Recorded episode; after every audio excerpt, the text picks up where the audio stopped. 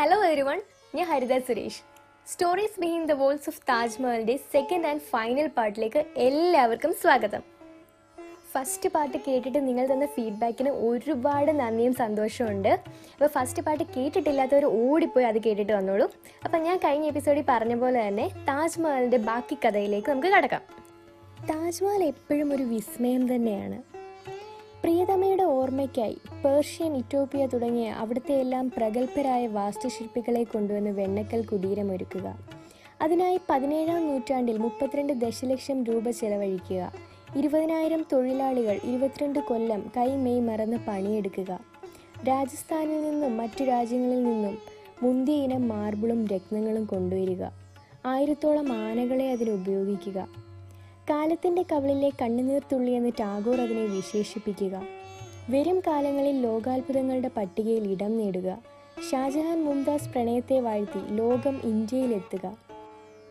ഇതിനെല്ലാം പുറമെ പ്രഭാതത്തിലും സന്ധ്യയിലും പൗർണമിയിലും എല്ലാം താജിന് ഓരോ ഭാവങ്ങളാണ്. രാവിലെ ഒരു പിങ്ക് കളർ ഒരു പിങ്കിഷ് കളറായിരിക്കും പകൽ വെയിലായി കഴിഞ്ഞാൽ നല്ല വെള്ള നിറം. രാത്രിയിൽ ഒരു ഗോൾഡൻ ഒരു സ്വർണ നിറമാണ്. അപ്പോൾ അതാണ് ആൾക്കാർക്ക് എത്ര പോയാലും താജ്മഹലിൽ പോയാൽ മടുക്കില്ല. കാരണം നമ്മളിപ്പോൾ ഒരിക്കൽ പോകുമ്പോൾ കാണുന്ന ഭാവമായിരിക്കില്ല അതിന് പിന്നീട്. ഓരോ തവണയും ഓരോ ഭാവങ്ങളാണ്. ഇതെല്ലാം താജിനെ പറ്റി വിസ്മയങ്ങൾ ഉണർത്താൻ ധാരാളമാണ്. ഇതൊന്നും കൂടാതെ കുറച്ച് രഹസ്യങ്ങളും ഒക്കെ നമ്മുടെ താജിനെ ചുറ്റിപ്പറ്റിയുണ്ട്. ഞാൻ കുറച്ച് നേരമായിട്ട് പറയുന്നത് രഹസ്യമൊന്നുമില്ലേ? അതെന്താ? നമുക്ക് ലാസ്റ്റിൽ പറയാം. നമുക്ക് ഇപ്പോൾ ഒന്ന് നമുക്ക് താജ്മഹൽ ഒന്ന് കണ്ടിട്ട് വരാം. നാൽപ്പത്തിരണ്ട് ഏക്കറിൽ സ്ഥിതി ചെയ്യുന്ന താജ്മഹലിന് പ്രധാനമായിട്ടും അഞ്ച് ഭാഗങ്ങളാണുള്ളത്. ഒന്ന് ദർവാസ അതെ നമ്മൾ ആദ്യം കാണുന്ന പ്രധാന കവാടം. താജ്മഹലിലേക്ക് മൊത്തത്തിൽ മൂന്ന് ഗേറ്റാണുള്ളത്. അതിൽ ഏറ്റവും പ്രധാനമായിട്ടുള്ളതാണ് ദർവാസ. ഈ ദർവാസ നിർമ്മിച്ചിരിക്കുന്നത് വെള്ള മാർബിളും ചെങ്കല്ലും കൊണ്ടാണ്. അതുപോലെ തന്നെ അതിൽ ഒരുപാട് കൊത്തുപണികളുണ്ട്. ആ കൊത്തുപണികൾക്ക് കറുത്ത മാർബിളും ഉപയോഗിച്ചിട്ടുണ്ട്. അവിടെ ആ ഒരു ദർവാസയിൽ ഒരു അത്ഭുതമുണ്ട്. അതായത് ഈ ദർവാസ് അതായത് മെയിൻ ഗേറ്റ് വഴിയിട്ട് നമ്മൾ താജ്മഹലിനെ നോക്കുമ്പം താജ്മഹൽ വളരെ അടുത്താണെന്ന് തോന്നും. അതുപോലെ ഒരുപാട് വലിപ്പവും തോന്നും.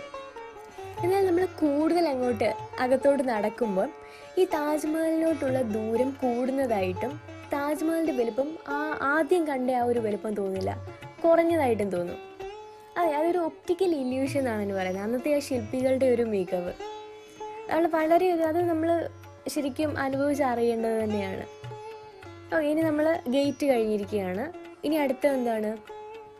പൂന്തോട്ടം ബഗീച നമുക്കറിയാം നമ്മുടെ താജ്മഹലിനെ ഏറ്റവും കൂടുതൽ ഭംഗിയാക്കുന്നത് ആ മനോഹരമായ പൂന്തോട്ടം തന്നെയാണ്. ആ ഒരു വലിയൊരു പൂന്തോട്ടത്തിന്റെ അകത്താണ് താജ്മഹൽ സ്ഥിതി ചെയ്യുന്നത്. നമുക്ക് കാണുമ്പോൾ തോന്നും പൂന്തോട്ടത്തിന്റെ ഒത്ത നടുക്കാണ് താജ്മഹൽ എന്നത്. എന്നാൽ അങ്ങനെയല്ല ആ ഒരു വലിയൊരു പൂന്തോട്ടത്തിന്റെ ഒരു വടക്ക് ഭാഗത്തായിട്ടാണ് താജ്മഹൽ സ്ഥിതി ചെയ്യുന്നത്. ഒരു പർദീസ നിർമ്മിക്കുക എന്നത് തന്നെയായിരുന്നു ഷാജഹാന്റെ ലക്ഷ്യം. ഒരു പൂക്കൾ ഒരുപാട് പൂക്കളും ഫലങ്ങളും കിളികളും ഒക്കെ നിറഞ്ഞ ഒരു പർദീസ ഇസ്ലാം വിശ്വാസപ്രകാരം എന്ന സംഖ്യയ്ക്ക് വളരെ പ്രധാനമാണുള്ളത്.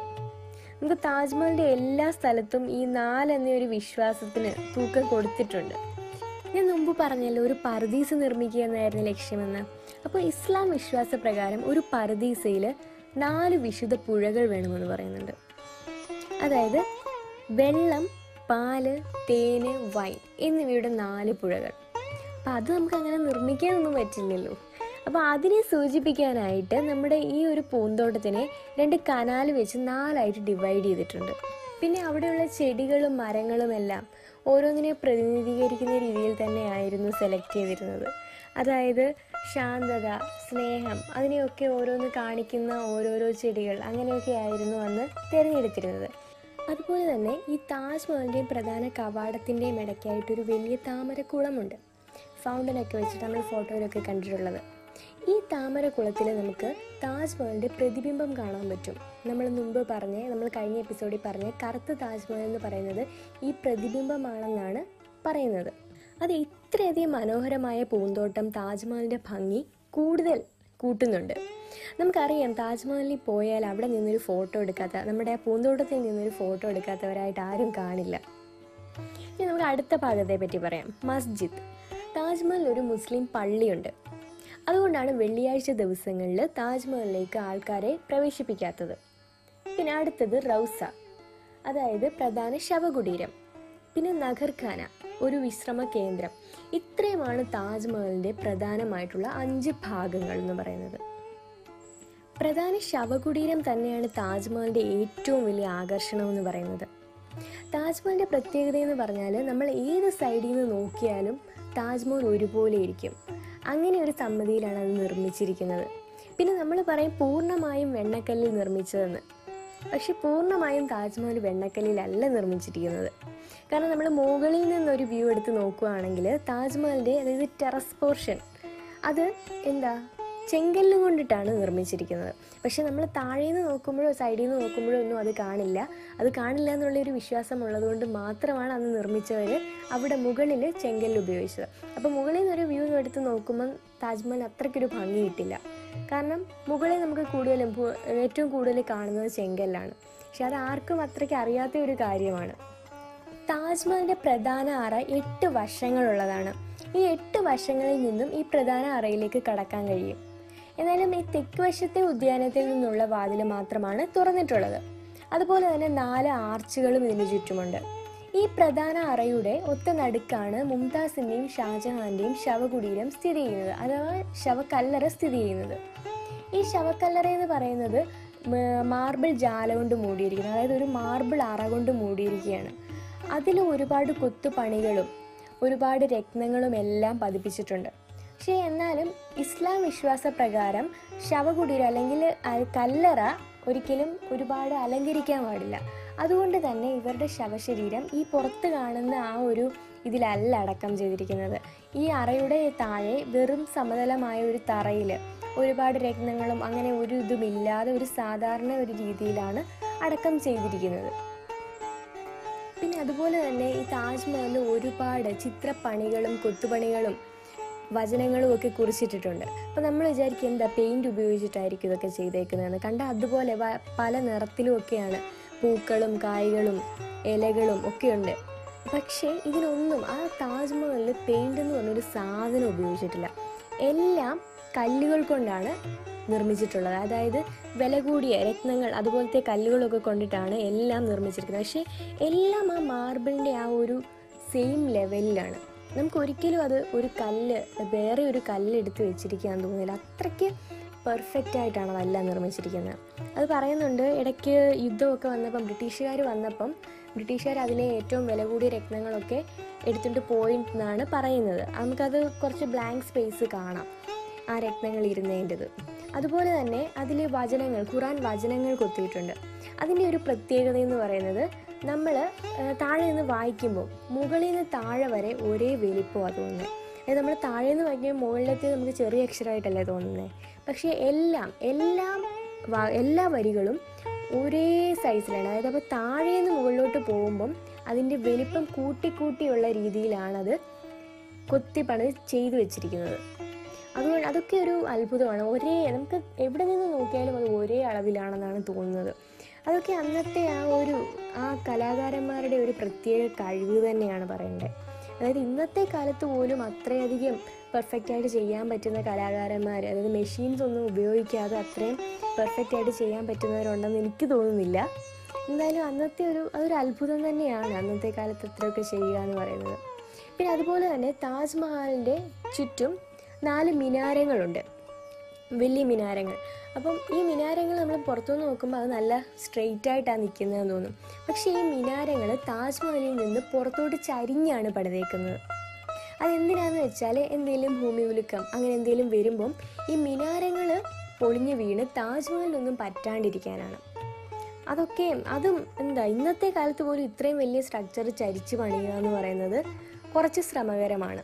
അന്ന് ഇങ്ങനെ വീഴുന്ന കാര്യമൊക്കെ ആലോചിച്ച് അതൊക്കെ പ്ലാൻ ചെയ്ത് അങ്ങനെയൊക്കെയാണ് നമ്മൾ താജ്മഹൽ നിർമ്മിച്ചിരിക്കുന്നത്. അതെ ശരിക്കും ഒരു അത്ഭുതം തന്നെയാണ് താജ്മഹൽ. അതെ താജ്മഹലിന്റെ ഭംഗിയും വിവരണവും ഒരിക്കലും പറഞ്ഞാൽ തീരില്ല. അപ്പോൾ അത് നിങ്ങൾ പോയി തന്നെ മനസ്സിലാക്കുക. നമ്മൾ ഓൾമോസ്റ്റ് എല്ലാവരുടെയും ഒരു ഡ്രീം ഡെസ്റ്റിനേഷൻ പ്ലേസ് തന്നെയാണ് താജ്മഹൽ എന്ന് പറയുന്നത്. അപ്പോൾ ഒരിക്കൽ അതൊന്ന് പോയി കാണേണ്ടത് തന്നെയാണ് താജ്മഹൽ നമ്മൾ പറയാറുണ്ട് ഒരാളെ പോലെ ഏഴ് പേരുണ്ടെന്ന്. അതുപോലെ തന്നെ നമ്മുടെ താജ്മഹലിനും താജ്മഹലിനുമുണ്ട് ഏഴ് അപരന്മാർ. അപ്പോൾ നമുക്ക് അത് ഏതൊക്കെയാണെന്ന് നോക്കാം. ഒന്ന് ബിബിക മക്ബറ. പാവങ്ങളുടെ താജ്മഹൽ എന്നറിയപ്പെടുന്ന ഇത് ഷാജഹാന്റെ മകനായ ഔറംഗസീബിന്റെ പുത്രൻ അസം ഖാൻ അദ്ദേഹത്തിന്റെ മാതാവ് റബിയയുടെ സ്മരണയ്ക്കായി നിർമ്മിച്ചതാണ്. ഇനി രണ്ടാമത്തേത് താജ്മഹൽ ഓഫ് ചൈന. ചൈന പിന്നെ ഡ്യൂപ്ലിക്കേറ്റ് ഉണ്ടാക്കുന്നത് ഈ ഫേമസ് അല്ലേ? അതുകൊണ്ട് തന്നെ താജ്മഹലിന്റെ ഒരു പകർപ്പ് അവർ നിർമ്മിച്ചതിൽ അത്ഭുതമില്ല. അതായത് ഷെൻസിങ്ങിൽ അത് ഒരു തീം പാർക്കിലാണുള്ളത് അവിടെ Eiffel tower leaning tower of Pisa അതിന്റെ എല്ലാം പകർപ്പുണ്ട്. വിൻഡോ ടു ദ വേൾഡ് എന്നാണ് അത് അറിയപ്പെടുന്നത്. പിന്നെ മൂന്നാമതേത് താജ്മഹൽ ഓഫ് ദുബായ് ഇത് പണി നടന്നുകൊണ്ടിരിക്കുകയാണ്. അത് ഓപ്പൺ ആയിട്ടില്ല. ഇപ്പോൾ താജ്മഹലിനെക്കാട്ടിലും നാലിരട്ടി വലിപ്പത്തിലാണ് അത് നിർമ്മിക്കുന്നത്. ഇത് മുന്നൂറ്റമ്പത് മുറികളും ഒക്കെ റെസ്റ്റോറന്റും കടകളും ഒക്കെ ഉള്ള ഒരു ഹോട്ടലാണ് താജ്മഹൽ ഓഫ് ദുബായ് എന്ന് പറയുന്നത്. നാലാമത്തേത് royal pavilion Britain U K. അതായത് യു കെയിൽ അവരുടേതായ ഒരു രീതിയിലുള്ള ഒരു താജ്മഹലാണത്. പിന്നെ അടുത്തത് അഞ്ചാമത്തേന്ന് പറയുന്നത് Taj Mahal of Bangladesh. Bangladesh film maker Ahsanullah Moni ധാക്കയിൽ പണികഴിപ്പിച്ചതാണ് ഈ താജ്മഹൽ എന്ന് പറയുന്നത്. അദ്ദേഹം താജ്മഹൽ കണ്ട് ഇഷ്ടമായിട്ട് തന്റെ സിനിമയ്ക്ക് വേണ്ടിയിട്ട് ഒരു സെറ്റ് ഇട്ടതാണ്. പിന്നെ ഈ വിദേശികളെയും ഒക്കെ അവിടേക്ക് അട്രാക്റ്റ് ചെയ്യാൻ വേണ്ടിയിട്ട് ഈ ധാക്കയിൽ അത് നിലനിർത്തി. രണ്ടായിരത്തി എട്ടിലാണ് അത് നിർമ്മിച്ചത്. ഇനി അടുത്ത ആറാമത്തേത് താജ്മഹൽ ഹൗസ് ബോട്ട് കാലിഫോർണിയ. അതെ പേര് പോലെ തന്നെ താജ്മഹൽ ഒരു ഹൗസ് ബോട്ടിൽ നിർമ്മിച്ചതാണ് ഇത്. അതായത് ബിൽ ഹാർലൻ എന്നൊരു മുന്തിരിത്തോപ്പ് സംരംഭകൻ ആയിരത്തി തൊള്ളായിരത്തി എഴുപതുകളിൽ ഇന്ത്യ സന്ദർശിക്കുകയും താജ്മഹൽ കണ്ട് പ്രചോദനം ഉൾക്കൊണ്ട് കാലിഫോർണിയയിൽ ഒരു ബോട്ടിൽ താജ്മഹൽ നിർമ്മിക്കുകയാണ് ചെയ്തത്. ഏഴാമത്തേത് ഹുമയൂൺ ശവകുടീരം. നമുക്കറിയാം ഹുമയൂൺ ശവകുടീരം താജ്മഹലിനെക്കാട്ടിലും മുന്നേ നിർമ്മിച്ചതാണ്. പക്ഷെ എന്നാലും ഇവ രണ്ടിന്റെയും താജ്മഹലിന്റെയും ഹുമയൂൺ ശവകുടീരത്തിന്റെയും ഘടന ഒരുമാതിരി ഒരേപോലെയാണ്. അതായത് പറയപ്പെടുന്നത് ഹുമയൂൺ ശവകുടീരത്തിന്റെ ഘടന കണ്ട് പ്രചോദനം ഉൾക്കൊണ്ടിട്ടാണ് താജ്മഹൽ നിർമ്മിച്ചതെന്ന് പറയപ്പെടുന്നു. അപ്പം ഈ ഏഴെണ്ണമാണ് താജ്മഹലിന്റെ അപരന്മാർ എന്ന് പറയുന്നത് അഥവാ താജ്മഹലിനെ പോലെ ഇരിക്കുന്ന ബാക്കി ഏഴ് സ്ട്രക്ചേഴ്സ് ഇനി നമുക്ക് താജ്മഹൽ എങ്ങനെയാണ് നിർമ്മിച്ചതെന്ന് നോക്കാം. പേർഷ്യൻ ഒട്ടോമൻ ഇന്ത്യൻ ഇസ്ലാമിക് എന്ന വാസ്തുവിദ്യയുടെ മാതൃകകൾ കൂട്ടിച്ചേർന്നുണ്ടായ മുഗൾ വാസ്തുവിദ്യയുടെ ഉത്തമ ഉദാഹരണമാണ് താജ്മഹൽ ഉസ്താദ് അഹമ്മദ് ലാഹോറിയാണ് താജ്മഹലിന്റെ പ്രധാന ശില്പി. ഉസ്താദ് ഇഷയാണ് മറ്റൊരു ശില്പി. അപ്പോൾ ഇവരൊക്കെയാണ് ശില്പി പ്രധാന ശില്പി എന്നുള്ളതൊക്കെ ഒരു കഥ മാത്രമാണ്. അതിനൊരു തെളിവ് അങ്ങനെയൊന്നും ഇല്ല കൂടുതൽ അവരായിരിക്കാനാണ് കൂടുതൽ സാധ്യത എന്നുള്ളത് വെച്ചിട്ടാണ് ഇതൊക്കെ പറയുന്നത്. നമുക്കറിയാം താജ്മഹൽ പണി തീർത്തിരിക്കുന്നത് ചുവരുകളുടെ നഗരം എന്നറിയപ്പെടുന്ന ആഗ്ര നഗരത്തിന്റെ തെക്ക് ഭാഗത്ത് യമുന നദിയുടെ തീരത്താണ്. മഹാരാജ ജയ്സിംഗിൽ നിന്ന് ഷാജഹാൻ വാങ്ങിയ ഭൂമിയാണത്. പകരമായി ഷാജഹാൻ ഒരു കൊട്ടാരം നൽകിയെന്നാണ് പറയപ്പെടുന്നത്.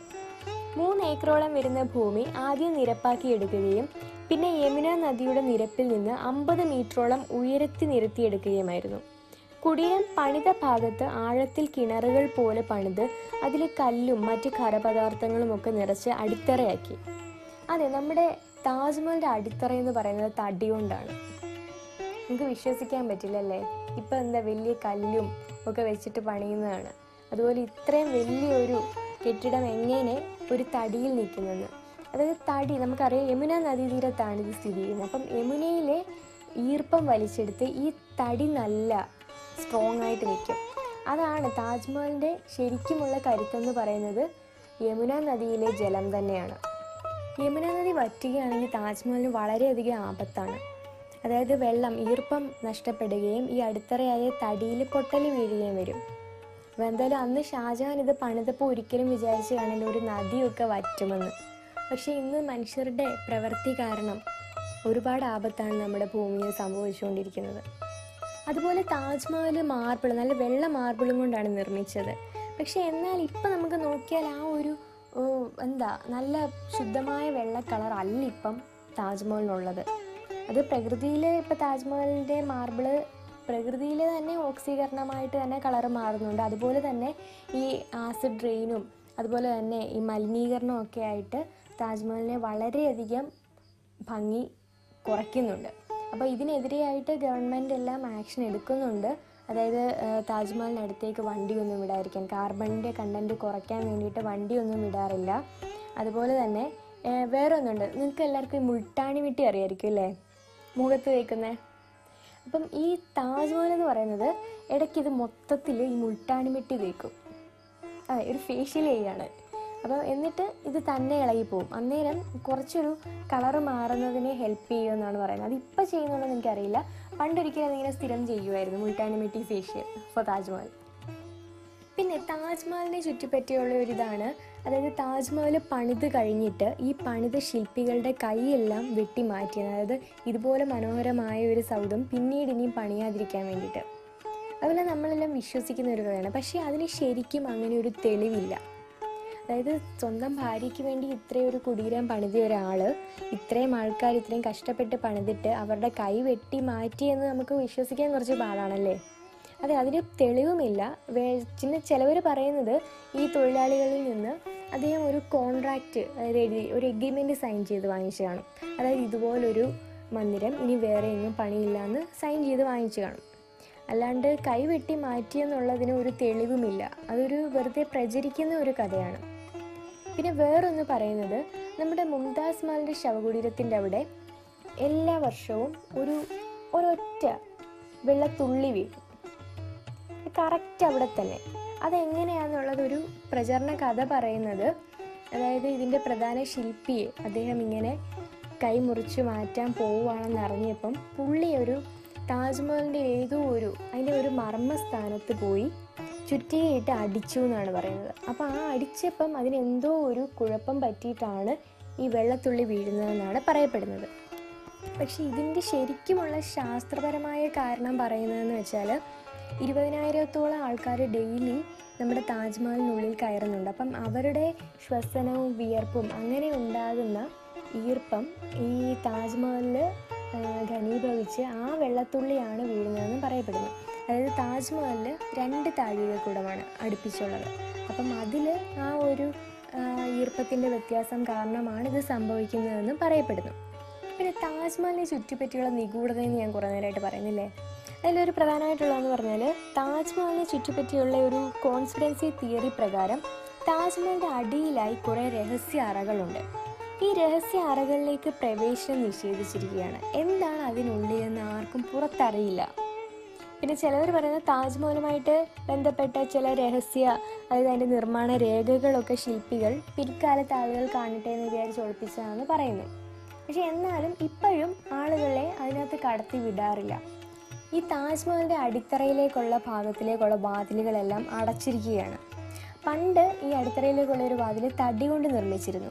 അന്നൊരു അമേരിക്കൻ വാസ്തുശില്പി മാർവിൻ മിൽസ് ആയിരത്തി തൊള്ളായിരത്തി എഴുപത്തി നാലിൽ വരികയും ഈ തടിയുടെ കാർബൺ ഡേറ്റിംഗ് അതായത് എത്ര വർഷം പഴക്കമുള്ളതെന്ന് അറിയാൻ കാർബൺ ഡേറ്റിംഗ് എടുത്തു. അപ്പോൾ അതിൽ കണ്ടത് ഈ വാതിൽ അതിലേക്കുള്ള വാതിൽ എന്ന് പറയുന്നത് ഈ താജ്മഹൽ പണിയുന്നതിനും ഇരുന്നൂറ്റി അമ്പത് വർഷം മുമ്പ് പഴക്കമുള്ളതാണെന്നാണ്. അതായത് താജ്മഹൽ പണിയുന്നതിന് വർഷങ്ങൾക്ക് മുമ്പേ ഉള്ള ഏതോ ഒരു കെട്ടിടത്തിന്റെ ഭാഗമാണ് ഈ അടിഭാഗം എന്ന് പറയുന്നത്. എന്നാലും ആൾക്കാരെ അതിലേക്ക് എന്തുകൊണ്ടാണ് കടത്തി വിടാത്തതെന്നുള്ളതൊരു ചോദ്യചിഹ്നമാണ്. അതിനൊരു കാരണം പറയുന്നതെന്ന് വെച്ചാൽ ഈ ഷാജഹാന്റെയും മുംതാസിന്റെയും ശവശരീരം മമ്മിഫൈ ചെയ്തിട്ട് ഈ അടിയിലാണ് സൂക്ഷിച്ചിരിക്കുന്നതെന്ന് അപ്പം ഈ വാതിലുകളൊക്കെ തുറന്നിട്ടാൽ അതിലേക്ക് വായുസഞ്ചാരം വന്ന് ഈ മമ്മിഫൈ ചെയ്തിരിക്കുന്ന മൃതശരീരം അഴുക്കാകും. അതുകൊണ്ടാണ് അത് തുറന്നിടാത്തതെന്ന്. പക്ഷേ അതൊരു വിശ്വസനീയമായ കാരണമല്ല. കാരണം ഇസ്ലാമിക് വിശ്വാസപ്രകാരം ഒരിക്കലും ശവശരീരം അവർ മമ്മിഫൈ ചെയ്ത് സൂക്ഷിക്കില്ല. അപ്പോൾ അതൊരു കെട്ടുകഥയാകാനാണ് കൂടുതൽ ചാൻസ്. പിന്നെ വേറൊരു വിശ്വസനീയമായ കാരണമെന്ന് പറയുന്നത് ഇത് അടിത്തറയാണ്. അപ്പം ഈ വാതിലുകൾ കൂടെ ആൾക്കാർ കയറുകയൊക്കെ ചെയ്താൽ നമ്മുടെ താജ്മഹലിന്റെ ആ ഒരു നിലനിൽപ്പിനെ ബാധിക്കും.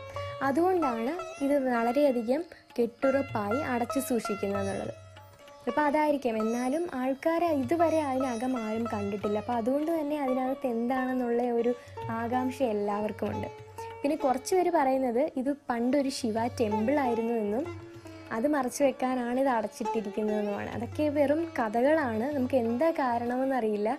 എന്തായാലും എന്താണ് താജ്മഹലിന്റെ രഹസ്യ അറയിൽ ഉള്ളതെന്നറിയാൻ നാം എല്ലാവർക്കും ഒരു ആകാംക്ഷയുണ്ട്. അതെന്തേലും അതൊരിക്കലെങ്കിലും തുറക്കുമെന്ന് നമുക്ക് പ്രതീക്ഷിക്കാം. എത്രയോ പേർ താജ് കണ്ടു കഴിഞ്ഞിരിക്കുന്നു. എത്രയോ പേർ ഇനി കാണാനിരിക്കുന്നു. ഇനി എത്രയോ പേരെ താജ്മഹൽ മോഹിപ്പിക്കാനുള്ളതാണ്.